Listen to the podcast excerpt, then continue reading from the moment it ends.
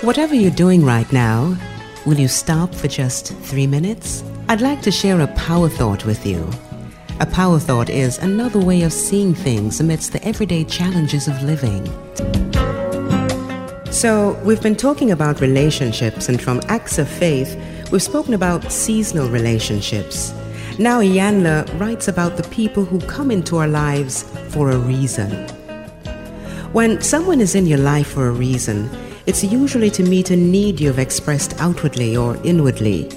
They've come to assist you through a difficulty, to provide you with guidance and support, maybe to aid you physically, emotionally, or spiritually.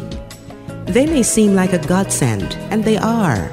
They're there for the reason you need them to be. Then, without any wrongdoing on your part or at an inconvenient time, this person will say or do something to bring the relationship to an end. Sometimes they die, sometimes they walk away, sometimes they act up or out and force you to take a stand. What we've got to realize is that our need has been met our desire fulfilled, and their work is done. The prayer you sent up has been answered, and now it's time to move on.